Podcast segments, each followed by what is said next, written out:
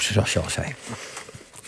Well, my friend today is a gal who's the world's greatest jazz vocalist, Miss Billie Holiday. Hey there, baby, make up your mind.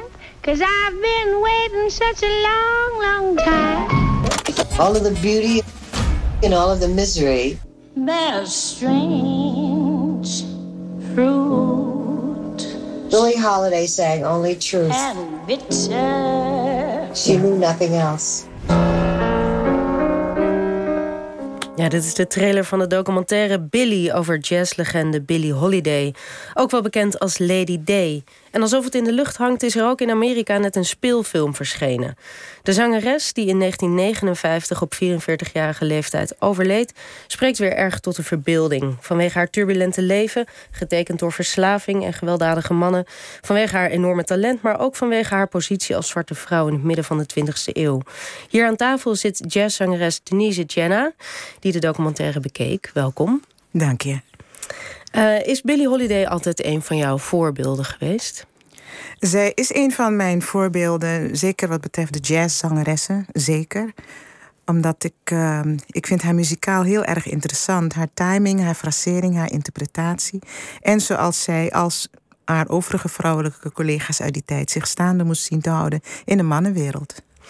Over die, over die muzikale kwaliteiten. Ze zegt ook in de documentaire: Ik wil klinken als een instrument. Wat, wat bedoelde ze daarmee?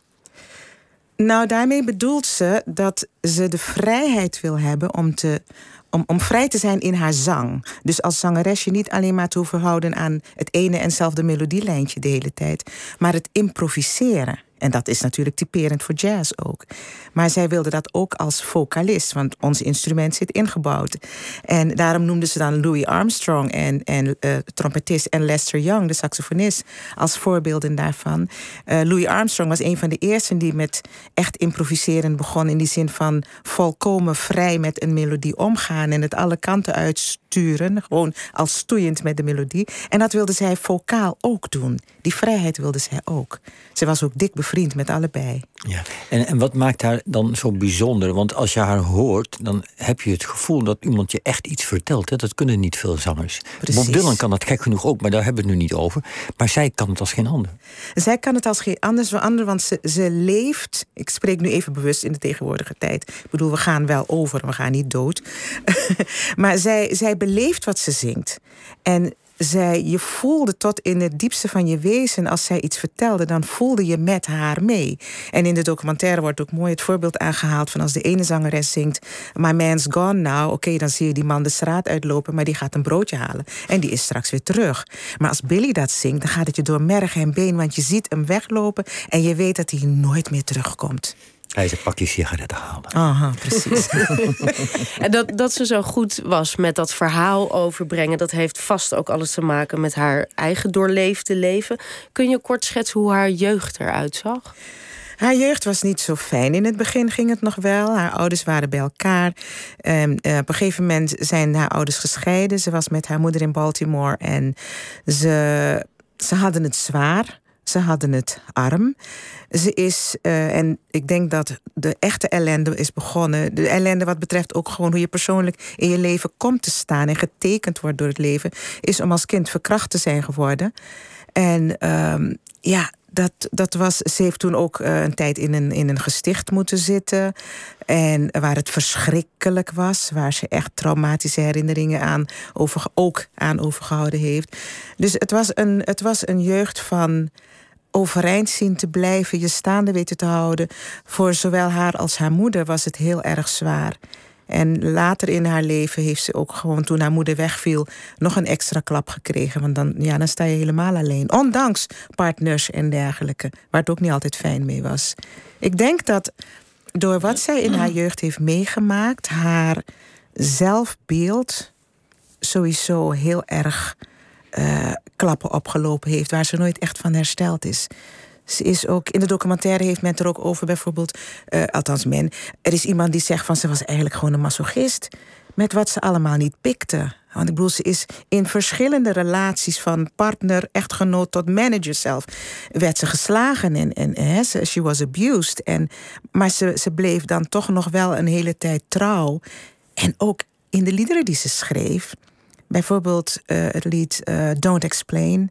Ach schat, ik ben zo blij dat je er weer bent. Ja, je hebt lippenstift aan je hemd. Daar baal ik wel van. Maar je bent het tenminste weer. I'm glad you're back. Don't explain. Hou de- zeg maar niks. We, we laten het erbij. Weet je wel? En my man, hij slaat me. En maar ja, what can I do? Oh, my man, I love him so. What can I do? He beats me too. Maar ja, ze bleef. Maar misschien heeft dat ook wel te maken met die uiterst paradoxale positie eigenlijk die ze had. Want daar gaat het in de documentaire ook over. Ze brak door met saxofonist Lester Young, big bandleider Count Basie. Werd enorm succesvol, eh, ook voor het witte publiek. En tegelijkertijd bleef ze die zwarte vrouw die ja, eigenlijk gewoon geen positie had. Hoe, hoe zag het er voor haar uit? Nou, ze brak voordien, eh, ze brak al eerder door met Benny Goodman. En dat was al heel apart, want dat was voor het eerst dat er een zwarte zangeres voor een witte band stond. En voor Benny Goodman was het ook wel een, een bepaald risico om te werken met zwarte muzici, ook mannen. Ehm, omdat dat gewoon not done was in die tijd. Het was de tijd van de rassenscheiding. Dus ehm, die doorbraak was, was er dus al eerder. En wat haar zo ja, apart maakte. Kijk, ze kon bijvoorbeeld gevraagd worden, haar kon gevraagd worden: je moet je gezicht wat donkerder maken.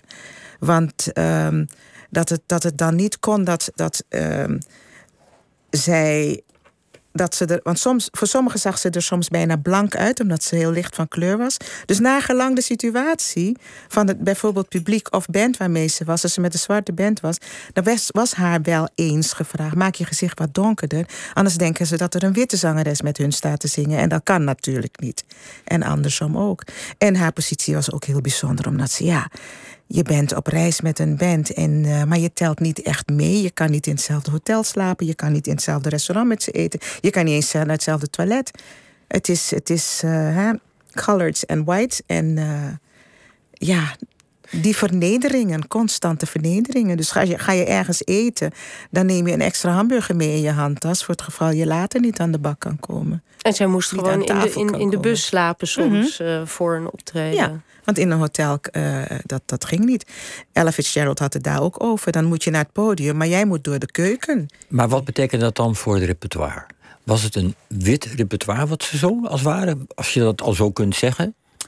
Was het denk- aangepast? Of wat, wat, wat betekent het als je die, die tijd dat ze rondreist met big bands, wat zingt ze dan?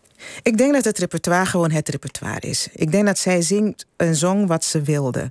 Ehm, ik hoor, als ik naar haar repertoire luister, dan hoor ik zelf er niks in van. Nou, dit zou geschikt zijn voor het wit publiek en dat zou geschikt zijn of geschikter zijn voor zwart publiek. Ehm, ik weet wel dat haar. ehm, ge- of ik weet, we weten, dat, dat haar ook wel vaak gezegd was, onder andere door een van die managers, ik weet even zijn naam niet meer, dat ze per se de blues moest zingen. Want dat werd geassocieerd met een zwarte vrouw, een zwarte zangeres. Lady Maar- Sings the Blues. Precies. Ja, al die cd's. Maar eh, Ja. dat vertikte ze. Dus haar artistieke vrijheid heeft ze wel altijd geclaimd. En die artistieke vrijheid neemt ze ook in, in 1939. Dan durft ze voor het eerst een nummer te zingen dat voor nou ja, zeker het witte publiek ongekend is. Mhm. Eh, ongekend pijnlijk en ongekend ongewenst ook. Ja, Strange vooral dat. Fruit. Ja. Ja. Ehm, waar ging het over? Strange Fruit gaat simpelweg over het lynchen van zwarte mannen. Eh, vreemd fruit hangt aan de bomen. Geen vruchten, geen, geen bloemen, nou, fruit, vruchten.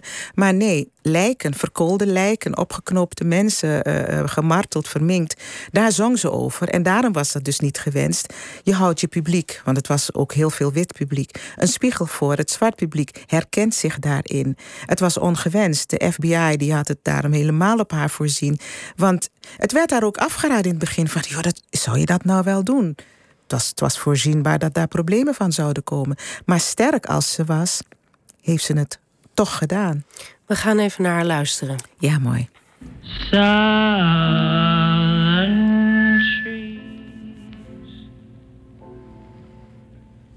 Bear strange fruit, blood on the leaves, and blood at the root black bodies swinging in the southern breeze. strange fruit hanging from the poplar trees. Ja, wat, wat, wat hoor jij als ze, als ze zingt? Ik hoor een en al pijn. Ik hoor vreselijke pijn. Ik hoor de pijn van het vernederd zijn, van het vermoord zijn, van niet jezelf mogen zijn. De pijn van het strippen van je, van je identiteit door mensen die vinden dat ze beter zijn dan jij. En velen in het publiek die werden daar ook kwaad om, omdat zij hadden zoiets van: ja, we came here to be entertained. En, want men ging dan uit, bijvoorbeeld in een zwarte club. Als, ik heb het nu over het wit publiek. Ging dan bijvoorbeeld uit in een zwarte club. Want, want ja, daar waren ze dan wel goed voor. Want eh, ze konden wel eh, lekker dansen en zingen en zo. En dan kreeg je opeens zo'n spiegel voorgehouden, een klap in je gezicht. Dus het gaat over jou, even generaliserend. Hè? Eh, het gaat over wit tegen zwart. En dat vonden ze niet fijn. Dan zit je te schuiven op je stoel. En, en, en een deel stond heel kwaad op, want daar waren ze niet voor gekomen. En uh, ja. Het was, ze werd ook beschuldigd van dat ze met dat nummer uh, uh, op zou roepen tot geweld. Maar het was een protestsong. Het was gewoon een, een, een van kijk eens wat er gebeurt. En dat moet je kunnen benoemen, vond zij. Daar stond ze voor. En ze wist op een gegeven moment dat ze daarmee gevaar liep. En toch deed ze het elke keer, want wat dat betreft was zij een activist. Ja, want ze lag door dit nummer al helemaal niet goed bij de, bij de autoriteiten ook. En er kwam nog bij dat ze uh, verslaafd was, ook aan verschillende middelen. Dat was algemeen bekend. Uh, wat ook blijkt uit deze documentaire is de federal, dat de Federal Bureau of Narcotics uh, en de FBI haar actief volgden mm -hmm. om, om haar te kunnen oppakken. Waarom, waarom deden ze dat? Weet je, dat is eigenlijk heel interessant. Ehm, je had een tijd lang de drooglegging in Amerika, de prohibition. Uh, er mocht geen alcohol geschonken worden. En daar was een, een heel bureau opgezet en die moesten dat in de gaten houden. Henry Slenzinger of zoiets, als ik de naam goed zeg. Kan zijn dat ik een paar letters verkeerd heb. Die was daar het hoofd van. Op een gegeven moment werd die prohibition afgeschaft. Mocht het weer. En toen moest er iets nieuws in de plaats komen. Althans, hij wilde zeker zijn dat hij wel zijn, zijn een baan zou houden. En toen werd het uh, bureau voor uh, narcotics, ik weet niet de volledige naam op opgericht. En daar was hij aan het hoofd van. Dan krijg je de combinatie van iemand die daar aan het hoofd van staat, die dus tegen drugs is en dan een, een, een, heksenjacht uh, uh, gaat ontketenen. Maar vooral gericht op zwarte jazzmuzici. Want hij had een hekel aan jazz. En hij had een haat tegen zwart. Maar dus die combinatie. Ja, sorry, ga door. Maar ik geloof dat de suggestie in de, in de film ook is dat vooral omdat zij dit nummer zingt. Ja, klopt. Strange Fruit, dat, werd, ze dat werd de wordt aangepakt. Ja, dat werd de kapstok. Oh, want ze was bijvoorbeeld geen, geen, geen dealer of zo. Oké, je, mocht, je mocht niet uh, drugs gebruiken, daar werd je ook op opgepakt. Maar zij werd extra zwaar aangepakt. En dat kwam inderdaad door, deze, door dit protestlied. En in de documentaire wordt deze man niet genoemd, maar dat kwam erbij dat hij. Uh, want, want ze hadden het heel erg voorzien op alles wat met jazz te maken had. En dat is dus een verklaring daarvoor. En ze was een boegbeeld dus bekend. Dus als ja. iemand bekend is en de gevangenis ingaat... Ja, dus daar scoor je extra. mee. Er zijn, er zijn records, er zijn gewoon uh, uh, archiefstukken... waarin uh, gesproken wordt over jazzmuzici. De jazz moet worden aangepakt. Het, het eindigt niet goed voor haar. Op 44-jarige leeftijd is ze ook getrouwd met een monster van een man en ze, en ze sterft aan hartfalen. Um, er wordt in de documentaire heel veel gespeculeerd over wie zij nou geweest is en hoe we haar moeten zien. Er komen heel veel ook tegenstrijdige karaktereigenschappen naar voren. Hoe zie jij haar? Ik zie haar als uh, enerzijds een slachtoffer, want bijvoorbeeld zoals ze stierf, ze is eigenlijk ik durf dat te zeggen, ze is eigenlijk gewoon vermoord. Ze is uh, gearresteerd op haar ziekbed, werd vastgeketend uh, uh, op haar bed. Ehm, ze, was, ze had opgenomen kunnen worden ergens anders. Ze had levenscirrose en van alles. En, maar het gevangen nemen, dat ging allemaal voor. Uh, er mocht geen bezoek bij haar en dergelijke enzovoort enzovoort. Ik zie haar wat dat betreft als een slachtoffer. Maar tegelijkertijd was zij enorm strijdvaardig, getekend door het leven inderdaad. Maar ze was niet alleen maar, zoals ze heel veel geportretteerd is, die vreselijk tragische figuur, een zielig hoopje ellende. Ze heeft wel een hoop ellende meegemaakt, maar ze was toch heel erg krachtig en ze hield vast aan waar zij voor stond. Dat heeft, dat is nooit, uh, dat heeft ze nooit opgegeven. En hoe zij aan haar einde gekomen is, dat is echt ronduit afgrijzelijk. om op die manier aan je einde te moeten komen. Het had, het had met een betere behandeling niet gehoeven. Ja, goed. Wie uh, meer wil zien, um, uh, die kan nu op de documentaire Billy uh, zien op platform Pickle. En op de speelfilm The United States versus Billie Holiday moeten we nog even wachten. Die is nu uit in Amerika. Um, laten we tot slot luisteren naar het nummer Guilty. Hartelijk dank, Denise Jenna, voor deze. Alsjeblieft. Is it a sin? Is it a crime loving you, dear, like I do? If it's a crime, then I'm guilty.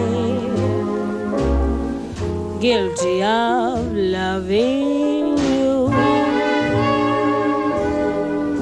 Maybe I'm wrong, dreaming of you dreaming the lonely night through.